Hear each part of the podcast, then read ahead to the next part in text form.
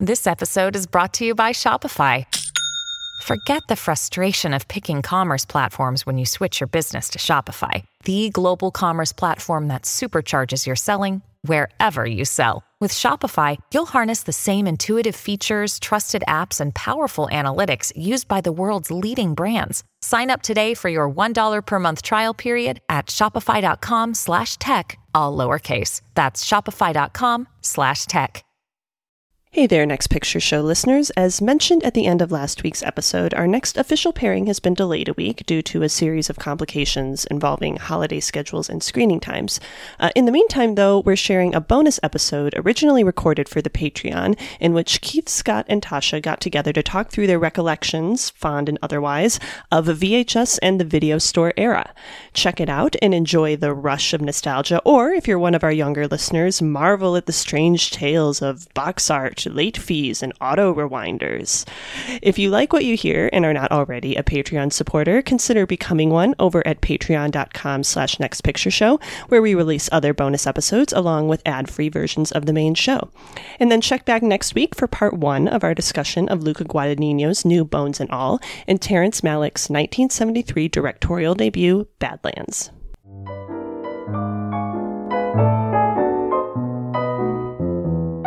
Hello, Next Picture Show Patreon supporters. Uh, we are listening to a bonus episode of this show. We have no fancy name for it, just a bonus episode, a straight up bonus from us. Uh, I'm Keith Phipps. I'm here with Scott Tobias and Tasha Robinson. And we want to wax nostalgic a little bit, but also like think about what it means for the present about video stores and VHS. I can tell you kind of what got my mind going in this direction. One, there's there's a new Netflix show called Blockbuster, which I have not watched yet, but you know it's it, it is about a video store, and which is an unusual place to set a, uh, a show now, but it's one that people our age and perhaps a little younger, perhaps a little older. Uh, it was a very familiar part of our movie going habits. The other thing was I've been listening to uh, Video Archives, the Quentin Tarantino, Roger Avary podcast, uh, which is named after the video store where they worked. And the premise of that is they watch a movie, two movies, usually per episode, sometimes three, actually often three, now that I think about it.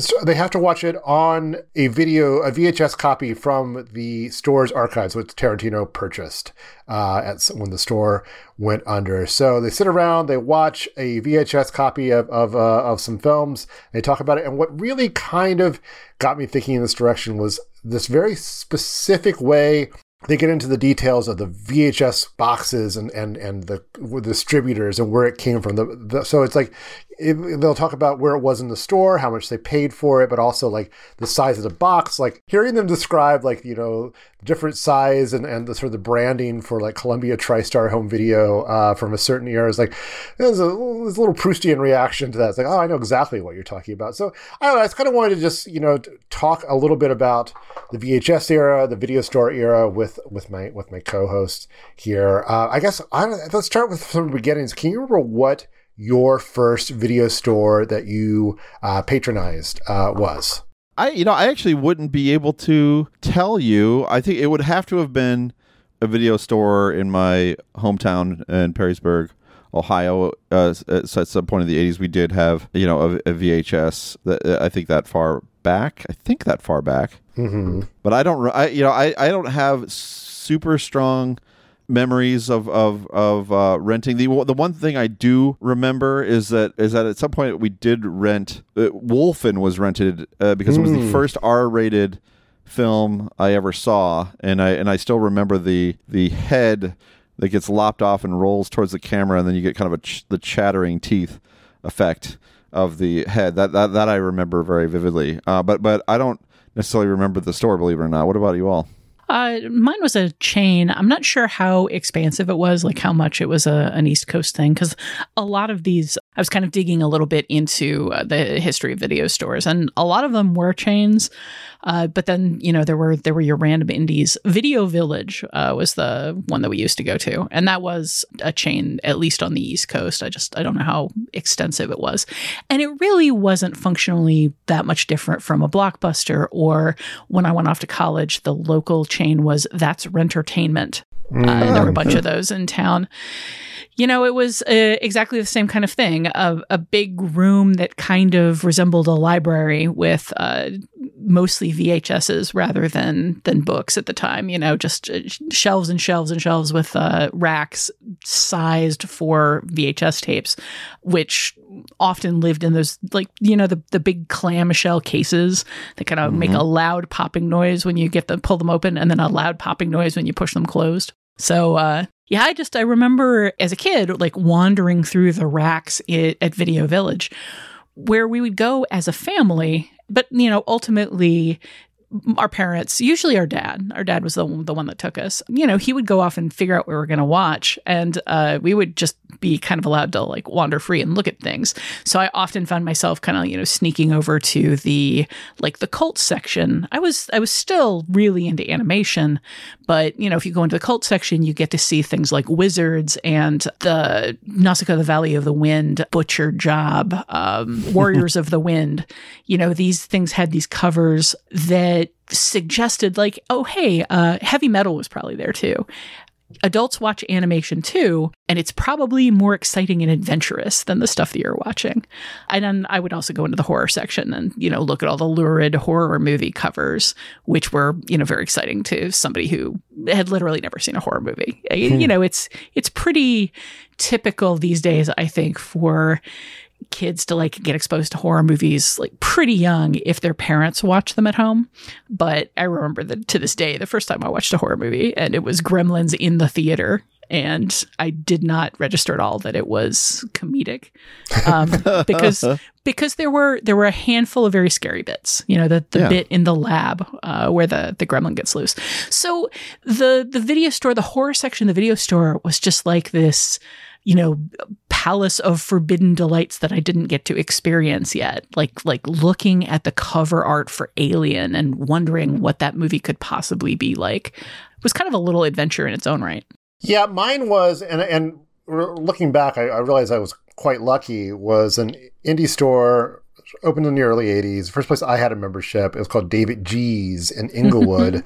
and they had, it was just a big nondescript room, but they had a lot of movies and they had like copies of Premiere and Leonard Maltin guides out on a table and they had uh, eventually uh, when they expanded they had a, a, cave of horror which is like this paper mache cave that you had to go in to look at horror movies which was uh, wonderful and uh, they had a cult section and i think that was that in itself was was a fairly influential thing. And it, you know, I, I can kind of work my way through that. Let's let's let's check out this weird stuff or this stuff I'd only read about in books. And and uh, um, you know, it was I had my own card. I could I could rent what I wanted up to a point.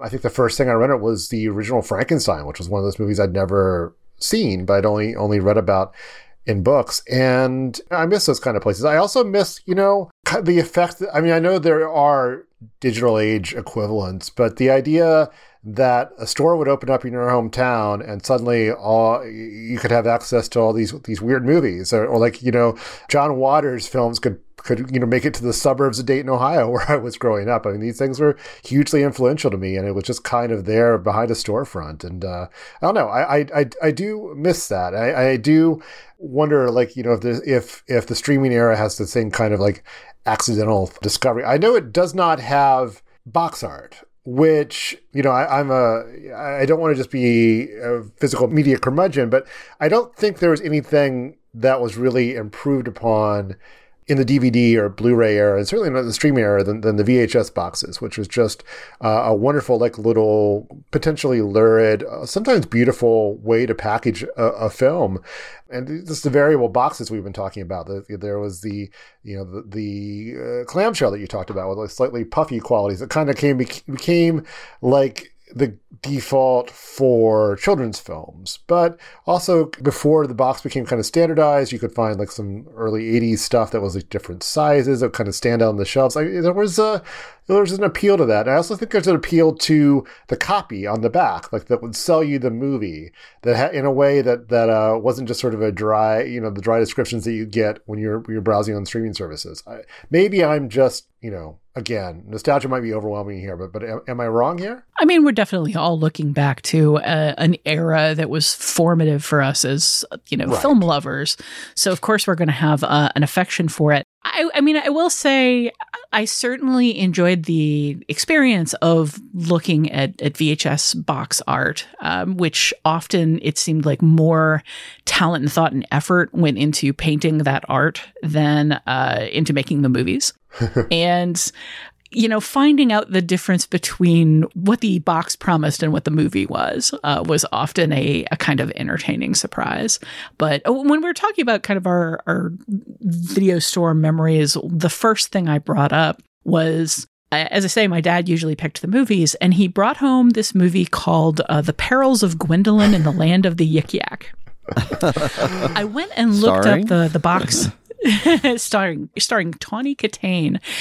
I went up and looked the uh, looked up the original VHS box art for it, and it's unquestionably a pastiche of the Raiders of the Lost Ark, like the famous poster, like visually, stylistically, just in terms of like the the light and the the font and the art.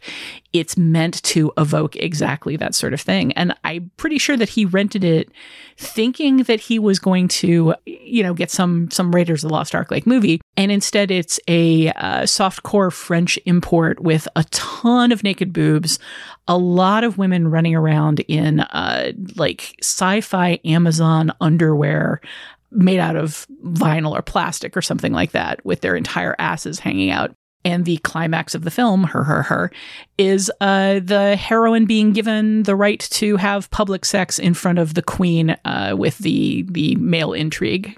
So, So wait, wait, wait. So, so they, you watch the whole thing? It wasn't a thing where it's like it wasn't a thing where it's like, wait a minute, this is not appropriate. We can't watch this. It's like, no, we've already paid. We already paid our rental. We're gonna watch it. We're gonna watch this thing start to finish. I don't know if my father was like so mesmerized by it or so embarrassed by it, or you know, if if we went home and watched it uh, before he got to it while he was off, you know, at work or doing dinner or something. I don't have get that it. kind of burning memory that you have of adolescent humiliation of watching sex in front of your your families in a movie for the first time, but I do remember watching it and thinking. I am not supposed to be seeing this. I'm looking now, and like the VHS art that you're referring to is very not provocative. yeah, not in the same one. slightest. Yeah, but there's. An, I'm looking at another poster of, of, of, a film. I'm not sure where it was released. It was just called Gwendoline. It is two women in chains, uh, not wearing a lot of clothing. So I think that perhaps that might be a more accurate representation of the contents. continuing to watch it reminds me quite a bit of of the the time that my grandmother, who was a very whose favorite movie was Sister Act, was a very strict Catholic. Uh, someone thought that she she and her best friend should go and, and see uh, there's something about Mary. And, and she uh, and, and she was so mortified by it that she that they actually did not leave the, they stayed the whole way because they didn't want to be seen leaving the theater which they'd have to leave the theater eventually but that was their thinking. So they kind of stayed it out through the whole thing. So maybe that's maybe that's the psychology there. It's like you're just you're in it you know it'd be too conspicuous to stop Well, Keith, one of the things you didn't mention about the the backs of those VHS boxes is that they would very often have actual still photos from the film itself. So you would have that, you know, fantastic cover art. The cover art for the horror movie Prophecy comes to mind as like the poster haunted me. It's it's just a terrifying poster. And then you get that box and you flip it over and there are photos of, you know, a big wet plastic uh, monster It's just a, a very fake looking mutant bear. That's a movie. Are, you, are we talking about the same one? Or are we talking No, about the we're Christopher we're, ta- we're absolutely talking about right, the same exactly, one. The but that was also part of the, uh, you know, part of the the little adventure when you're young is like you look at the front art and you're like, all right, what what what secrets does this hide? And then you flip the box over and like look at these teeny tiny little pictures that tell you a little bit more about what the film actually looks like. And I would not be surprised if with uh, Tawny Kitaen And uh, her her yik yaks, my father had like flipped it over and seen some, uh, you know, not naked women, but women in provocative costumes, and maybe uh, some description of like of sci-fi adventure uh, of naughty proportions, and you know, thought that he was maybe going to slip in a little fun that we wouldn't understand and, and didn't realize it was just going to be naked boobs from here here till Tuesday.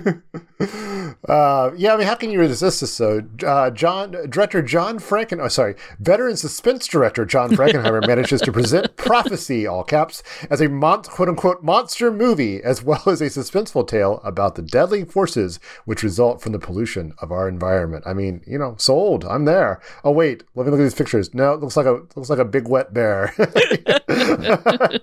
uh, Do yeah. either of you remember any experiences like that where you know what what was on the box was not what was in the box effectively in a movie? There's a wonderful book called uh came out a few years ago called called Portable Grindhouse, the lost art of the VHS box, and it is mm. filled with like these wonderful. It's, it's, almost entirely horror and exploitation films, and they certainly are are promising more than than these movies really maybe more than any movie could could deliver, uh, which is you know it's kind of the equivalent of you know from the same era like these these amazing artwork you'd find on on Atari cartridges. And then you'd play the game, and it would just be a few little blocks going back and forth. Um, were you, you ever know, that disappointed? Because it's like you knew what the limits no. of the of the oh, graphics sure. are going to be. Yeah, you know, you knew you were not going to get some incredible, incredibly detailed you know, and say with movies, like you, you know, it's you're you're in the hands of a huckster. I think if you're unless you're this is your first movie you've ever depends, rented, though, right? I think it de- I mean, you don't necessarily, depending on who you are, you may not be aware of how much of a budget might have gone into something, or how big a production something is, or you could sure. be legitimately fooled. I mean, if you've got you know Raiders of the Lost Ark looking box art you may be thinking, hey, this is, you know, this may not be Raiders of the Lost Ark, but this is kind of going to be along the same lines. It'll be a lot of fun. Let's yep. take it home and I'll show, show it to my uh, my kid. there are levels, you know, because uh, you look at the prophecy bo- box art and you think it's not going to look exactly like this because the prophecy box art is very obviously drawn, like it's it's a painting so you know but horror movies of the time could be poltergeist which like has a, a very distinctive and definitive and, and, striking look and quality. And then there's john john frankenheimer's uh, wet mutant bear. So yeah I, th- I, think you're in the hands of a huckster is exactly the right description. But uh, you know this, sometimes the huckster sells you a pig in a poke and sometimes he sells you a kick in the ass.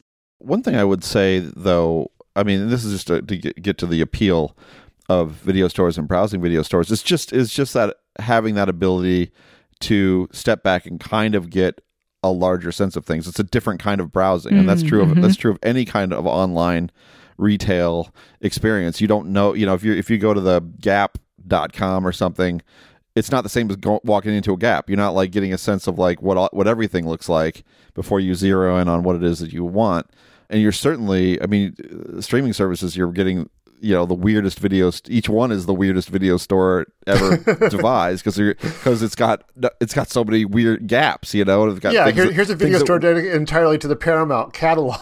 Yeah right and, and like and like right and, you can't and if you're interested in one thing then you want to see a bunch of films if you like scorsese you want to see a bunch of scorsese films it's like well we've got three um uh, three random ones. So so to kind of be able to step back and, and get a sense of it i mean obviously not not every video store was created equal. You had ones that that had very limited stocks, and you had ones that served you know niche audiences, uh, uh, which are always were the ones I I loved and the one I eventually you know sort of worked for. But but it, no matter what what the case was, you could you could at least get a feel for what was out there, and then you can kind of go from there. And everything did take on kind of an exotic life of its own. I mean, I you know I remember when when I was really starting to get into the movies while I was working at a movie theater, you know, the, the only real game in town for us video store wise was a blockbuster. And, you know, the horror section was, you know, I was certainly drawn to that. And those, there were a lot of big boxes there too.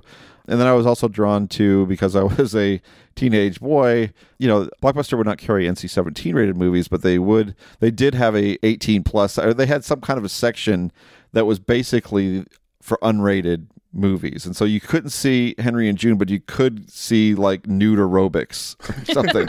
it, it, it, it's it's it's how I saw. That's how I saw the Ed Wood film uh, Orgy of the Dead because uh, it was in that section. Ah. Uh, that was quite an innovating experience, even for somebody who didn't, who was just, who was who would have been theoretically up for watching uh, one woman woman after another uh, undress and dance weirdly before a, a campfire. But anyway, but it is an experience. I mean, you just to, to kind of go in and and, and get a just a, a tactile sense of things.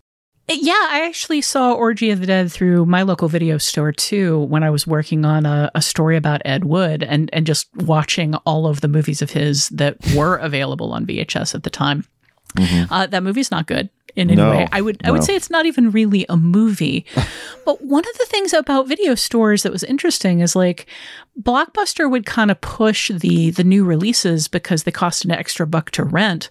But apart from that, you know that that triage that here are the premium rentals everything in the video store was kind of equal you know, like Netflix or, or whoever is going to continually push certain titles at you that they produced. You know, they they want you to watch Stranger Things or they they want you to watch Bright because they dumped a ton of money into it and nobody wanted to uh-huh. watch it.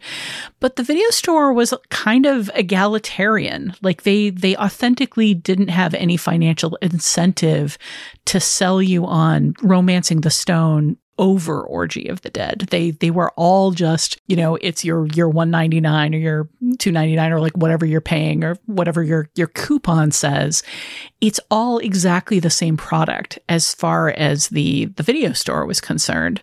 So, you know, whether you're watching nude aerobics or 400 blows is kind of all the same to them. And that's not something you can say for any of the uh, streaming services because either they've got a theme like Shudder or, or they've got, you know, an ethos like Criterion, or they've got just, you need to watch stuff from our company. I think maybe one of the joys of the video store was just, it's just all there mixed up together.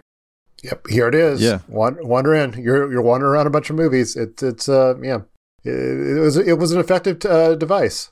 Yeah, I mean, yeah, the organization was designed, I think, to kind of lead you. I mean, they would have you know, you uh, uh, you know, uh, Blockbuster had kind of that outer wall that was all new releases, and it would have you know, and and and, and large titles would have multiple copies on the on the shelves, and I think you could you could kind of utilize it that way and just kind of ignore the rest of the store. So in that sense, you know, and then and then pricing got a little bit would get a little bit funky too. You'd pay you'd pay more for a, a shorter rental period for new stuff, and then catalog th- stuff you'd pay less for a longer rental period. That was pretty common too.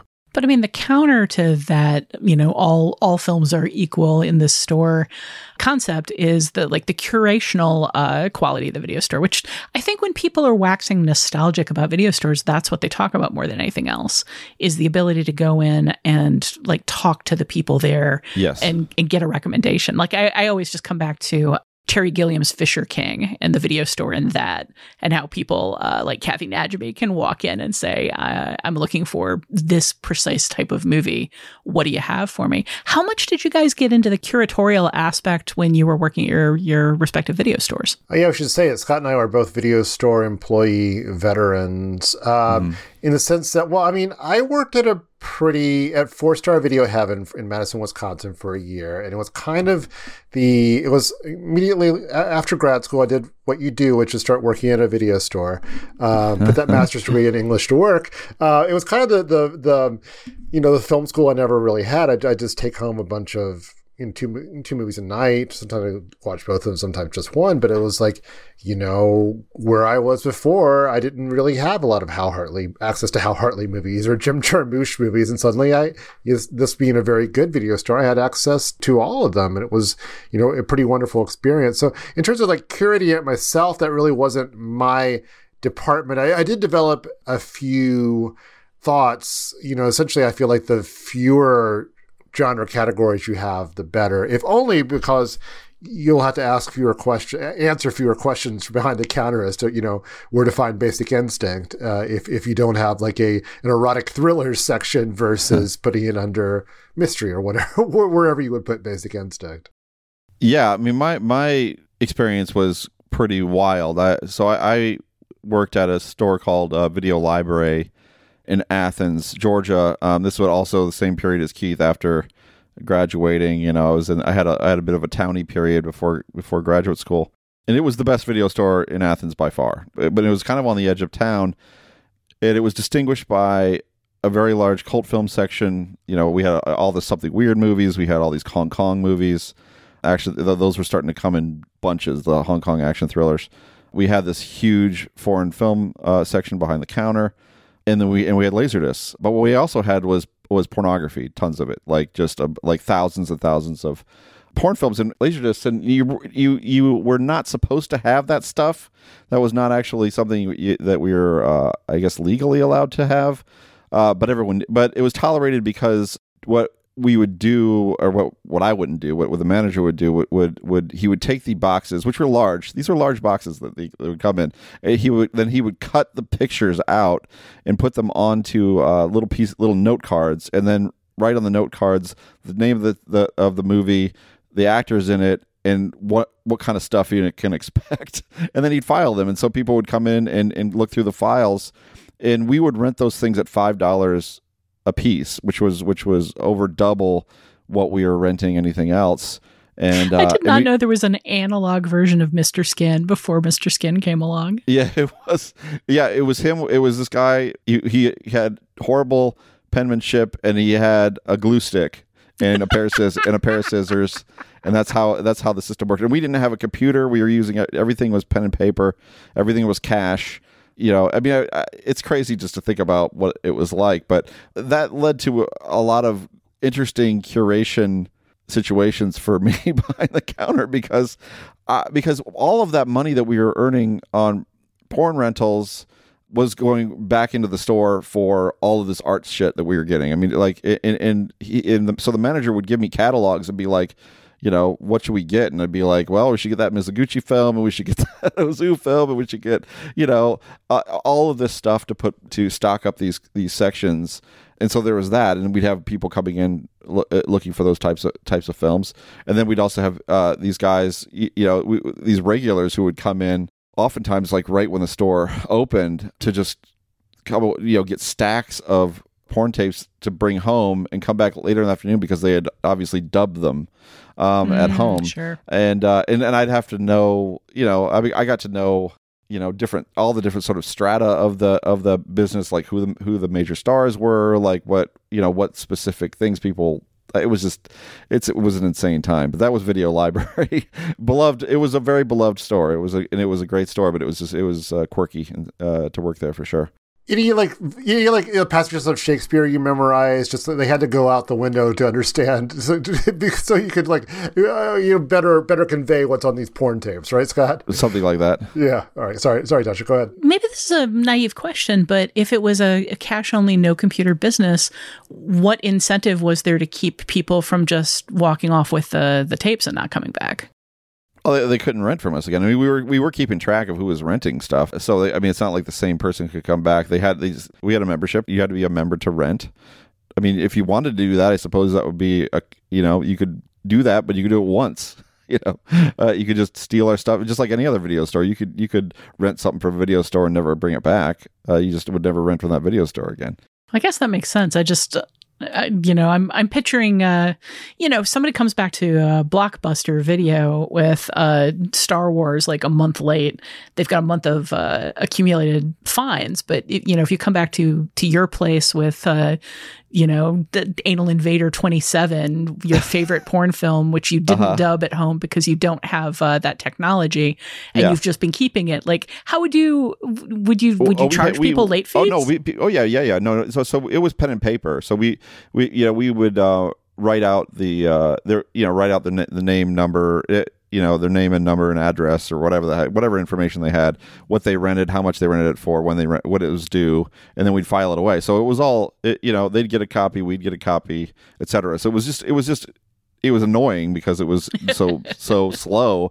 But we had a record of when everything came in, and we charged late fees like any other thing. It was just it was just a cash operation and, and in retrospect it was like i remember payday was like you wouldn't get like a normal check like you'd get a check but then you just basically at the end of the night you'd sign it and then they go to the back and just give you the cash which you know i don't know I don't know how on the level that was, but Are you uh, sure you didn't work in a porn warehouse and they told you it was I a video did. It was it was a it was a crazy time. And if you if you want to read more about it, I did, I did write about. There was a piece on the on that, that is still free for, for anyone on on our, on our newsletter that I wrote called uh, "Tomb of the Unknown Video Store." That's kind of about my time there, but uh, it was it was it was great. I mean, people who knew that store, they loved it. I mean, it was a it was a wonderful wonderful place.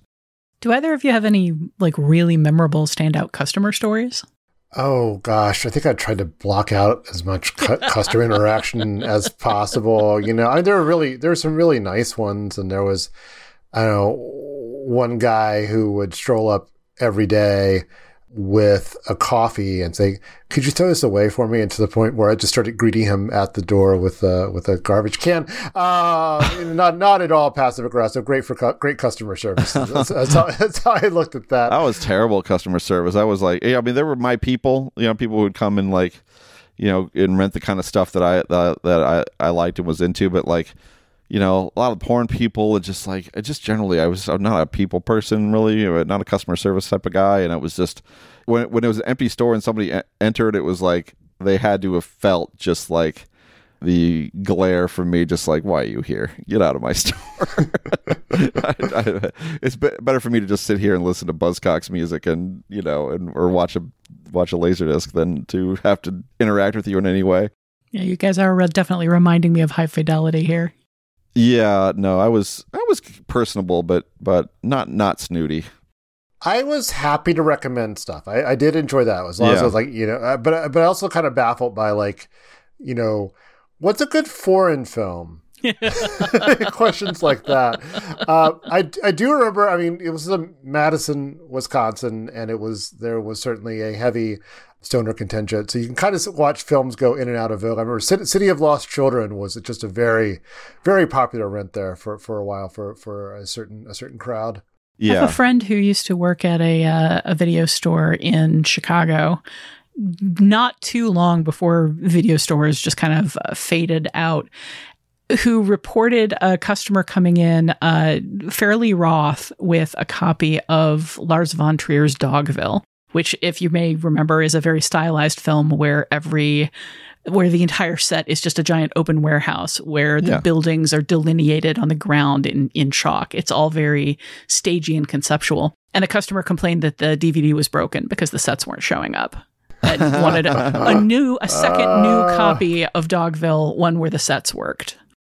Uh-huh. And and was this possible? Uh, as it turned out, it was uh, it was not an available technology, but I I believe my friend uh, in the spirit of this same kind of customer service you're talking about, uh, convinced them to like go home and, and fiddle with the knobs on their TV because it was probably a TV setting that were keeping was keeping the sets from showing no, up. you just you, you just have to explain to the customer that it's a Brechtian conceit, and then that, then it'll, then then that'll be like ah, I see, I get it now. Oh, right. Of course, Yes, I get it. yes, It's all it's all coming together for me now. Um, I mean, I, I don't know. Maybe I'm I, wrong to make associ- association, but for me, it was always when I think video stores, I always think VHS. Um, I was never, you know, I certainly rented my share of DVDs, but almost kind of felt like a different era for for the video store, uh, and that's probably very tied to, very specifically to to my age. I think the one thing I don't I, the, I, I, the thing I'm not nostalgic for uh, is the picture quality of VHS. Oh you my know? gosh. Yeah. like can we can we stop with that nostalgia like i don't i i, I mean i get it i mean I, I get it but like you know and i and i'm fully on board with like lps you know because I, I think i think they do have they sound they still sound great they're great but like I, i'm that's one part of the vhs era i'm happy to leave behind like the images i'm getting now from streaming from blu-rays from dvds whatever they're so they're they're they look great Like, Yeah. I would be. I would have loved to have seen so many movies that way in the VHS era. I don't want to wax nostalgic too much about the look of VHS. It is you saw everything was in the wrong aspect ratio. The resolution was crap. I mean, it was just a. It was an early technology that we that was improved upon. And you had to fiddle around with the knobs, or you might get uh, Oh, tracking. just like Oh black God. borders on the side. Yeah, the whole yeah, I had, whole a, I had a really good. au- I had a good auto tracker though. My my last VHS player, man. Whew. Do you Good remember when uh, they they started introducing rewinders, so you didn't have to like s- uh, basically put wear and tear on your VHS uh, unit by rewinding the video when you're done. You could just stick it into the rewinder, and Yeah. it, it seemed like the most exciting peripheral, like the single service, uh, single purpose piece of electronics that's basically just a spinning head. Oh yeah, some of them. I, I remember there's some that like had like, like were shaped like race cars to make them we fun. had one that we had one Yeah. that was not only oh. shaped like a race car it had little headlights on the front and oh, when you fun. you'd slide the vhs into it and then pop it down and like while the tape was in and it was rewinding the headlights would light up It's not even a matter of being kind. to Rewind is have fun while you rewind. You know, it just it's just Yeah. what a terrific, what a terrific outing. Heathens uh, though that weren't weren't rewinding their videotapes. Absolute absolute monsters. Well, yeah, you know what? Was it that big a deal? I mean, I always rewound. It was a mine- big deal. It rewound took forever. Mine, but uh, I guess. well that's why you have And your when you- and then uh, you- and then you in-store were- you rewinder didn't get annoyed when you worked at a video store and people would return, return tapes to you that were not rewound. we might have charged a fee. I can't remember. There might Oh have been my like goodness. A, no, I, don't, I guess no, I, not. thi- I, thi- but I feel like I feel like Blockbuster did uh, charge a fee, didn't they? yeah, I think so. Maybe.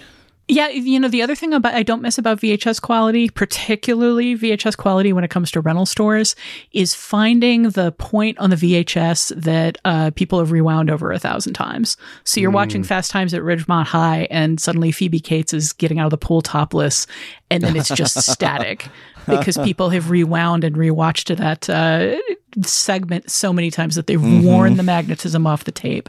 Yes. And it's like, I don't know if you've ever had the experience of uh, getting a book, borrowing a book from a friend, or uh, getting a book from the library and you open up and it just falls open to the sex scene because the the spine is broken there. But that's what it was like with, with VHS tapes. Uh-huh. Oh, you totally, could definitely yeah. tell the the places that people had gone back and forth and back and, and forth paused. Uh, Yeah, like uh, that. That was that. The got a boob shot in Sixteen Candles was kind of the classic example of that. Uh, It was just you know the of the tape just getting super snowy around that area. you know, and, and I and I think- and I think yeah, this way you could you could see see them without like the boing sound effect that that that, that uh, the great auteur John Hughes put over the uh, on the soundtrack. Uh, PG nudity. What a, what a, what a Yeah, time. no, was what, a, a, what a what time a to be alive. What a time! Yes, what a time to be alive. So I guess we should maybe talk a little bit about the different eras. Uh, I, to me, the golden age, from in my experience, was the earlier years of the v, of the video store when it was dominated by a lot of independent and locally owned stores before you know the blockbusters came in. Like I remember talking. I, I tracked down David G, the owner of David G's Video, on, on Facebook, and and uh, and sent him a nice you know thank you note for for having such a cool store. Uh, and elsewhere on, on his page, he mentioned how he got out of the business because he could see that which way the wind was blowing, which was that a blockbuster moved in across the street. So he sold out to Premiere Video, which was another you know sizable chain, at least where, where I lived, but uh, it, it lacked the personal touch uh, of of the independent video stores. Although I think at least you know those survived longer like independent record stores they, they lasted longer than you might think. Unlike independent record stores you can't really find them any, anymore. But uh but it, it was it was kind of a, a neat thing where each each town would have its own like little video store you know done up in the style of whoever owned it. Yeah, when I was in college, the the one in that vein was called Tofu Hut, and uh, it it was run by this guy who was just a, a big cinephile, and it was where I first encountered uh, anime on on VHS, later on on DVD. It was the era of streamlined video when companies were first starting to import anime. And my experience with anime had basically been, you know, stuff like Voltron and uh, Star Blazers, very, very badly dubbed, heavily cut up, and screening at like five in the morning on Saturday morning cartoons. And suddenly you could get like an entire series, very badly dubbed, uh, often, but like, you know, watch it uh, more or less at your leisure at home uh, as it was coming out. And I, I, actually had a column in the student newspaper where I just reviewed whatever anime tofu hut got in. but you often saw that kind of thing with those little video stores, like especially the really small ones. They would have the stamp of of the owner's personality and and their own specific traits. And like if they were really into like Japanese drama or uh, anime or uh, you know, Spanish or Mexican imports or a specific type of horror or cult film, like whatever, you would see them basically using the store to kind of subsidize being able to buy those those tapes and share them with other people effectively for money. But uh, you know, as just a kind of way instead of sitting at home and and paying at that point like what 50 or 60 bucks if you wanted to like buy a a, a VHS movie kind of the equivalent of what they're trying to do today with uh, well what they try to do for a very brief time with like prestige movie rentals. The idea that you'd you'd pay to see tower heist you'd pay $60 to rent tower heist while it was still in theaters. It, it was just a much more workable model if you were running a video store and you could buy that movie that you'd always wanted to see and then rent it out to other people I should point out, by the way, just before I forget about it, is Four Star Video uh, now Four Star Video Cooperative is, is still open in Madison, Wisconsin. I, oh, wow. I, visited it fairly recently. It's it's looking good. It's still a great selection of films. If you're in Wisconsin or Madison, Wisconsin, you want to rent a movie, it's a great place. Different um, location though. Video library is closed.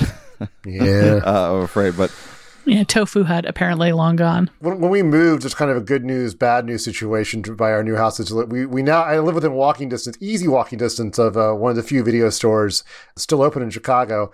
Uh, the bad news is it's, it's, not not that kind of video store. Uh, they they they uh, they have quote unquote romantic DVDs. yes, um, that's sweet. One thing too about the, with regard to the independent video stores is that if you have a memory of them, then I think the nostalgia that you see uh, connected to Blockbuster in particular feels a little misplaced. Mm-hmm. I mean, it's mm-hmm. almost it's almost it's, it's, the same thing with with kind of Barnes and Nobles and Borders and their their their heyday. It was like we tend to look at those places still with affection, and of course, I'm very grateful for the Barnes and Noble that I ha- that still exists not that far from me here in Chicago. But but um, you know, if you remember what they replaced, then maybe you feel a little less great about it.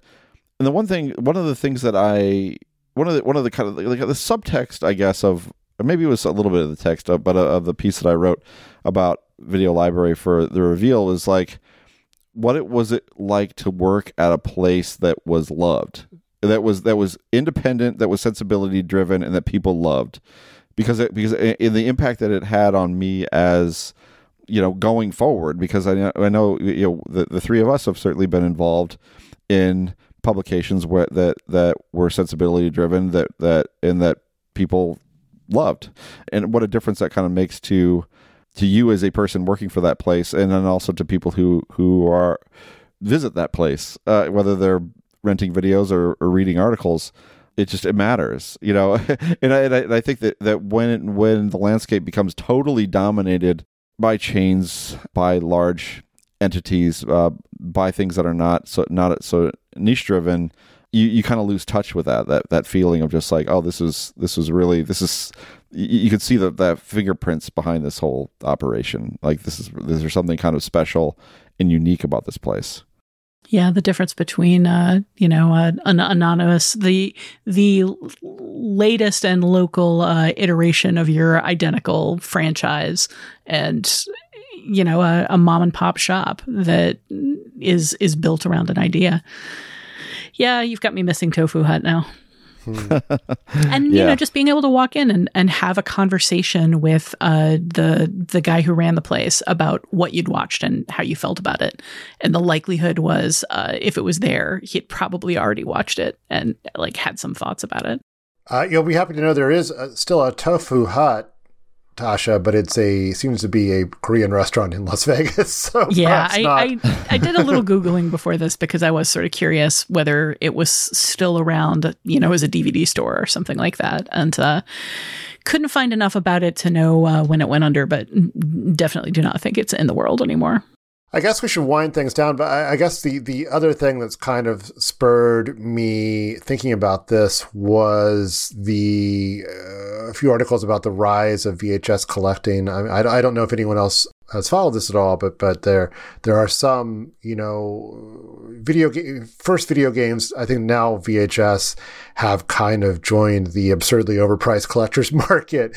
Like uh, if you if you have an original sealed um, copy of Super Mario Brothers in your house, please uh, you know pay, pay for my kid's college with it.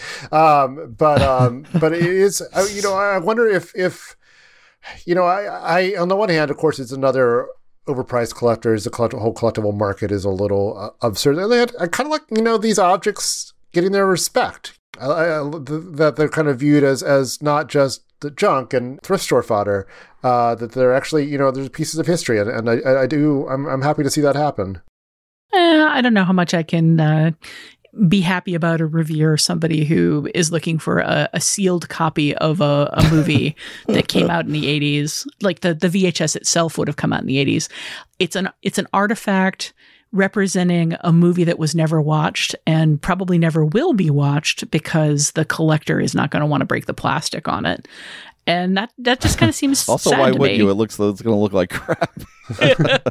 It's it's going to be crappy quality and uh, it's uh, not a, a, great movie to begin with. Oh, but yeah it just you know i'm i'm into movies for the experience of watching movies and mm. uh, thinking about movies and talking about movies with people. So i i can only feel sad about something that it, you know it never it never um it never fulfilled its purpose. Uh, the latest Pixar movie is just going to be a bunch of VHS tapes still in their wrapping, and uh, them them dealing with their mortality and their sadness about it. I kind of do like them as objects, though. Like I, I just hooked up. I was, I was, I found a unused or, or you know, packed away in the garage at my mom's house, a, a still functioning VCR, and I, I, I, I did buy for a particular reason, I bought a I bought Blood Simple on VHS. Uh, hmm. Anyone, Scott? I remember Scott, that. I remember that box very well. What do you remember? But here's the thing: the actual Blood Simple still looks weird to me because VHS is where I first saw it,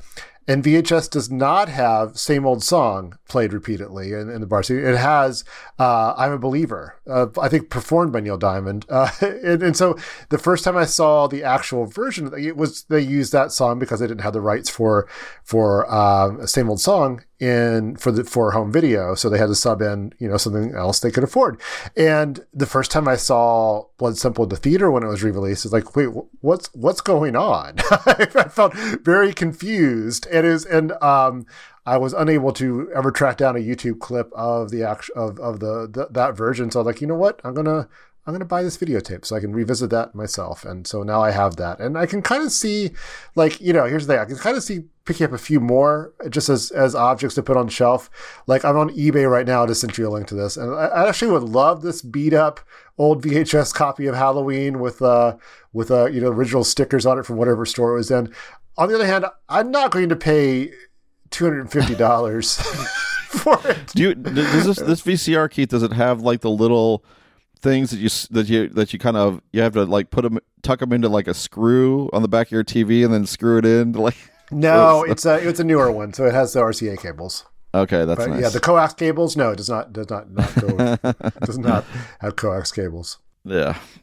Well you know this has gone on for a while, and so we should probably uh, hit stop and rewind for the next. Uh, we, we, can I'm, go I'm down memory this, lane for a long. I'm leaving this podcast time. completely unrewound, and uh, somebody else can handle the rewinding. Yeah, but this is fun. Uh, well, you know, in the meantime, mix. You know, if you return your tapes on time, if you, if you don't, um, pay the pay the overdue fee, uh, and, and, we'll meet you at the video store or whatever. No, we won't uh, actually. We won't, unfortunately. The video store won't. in the sky at some point when we all uh, perish. We're, we're, we will all meet you at the video store. That's a grim way to end this. But anyway, thanks for listening, and we will be back with more soon.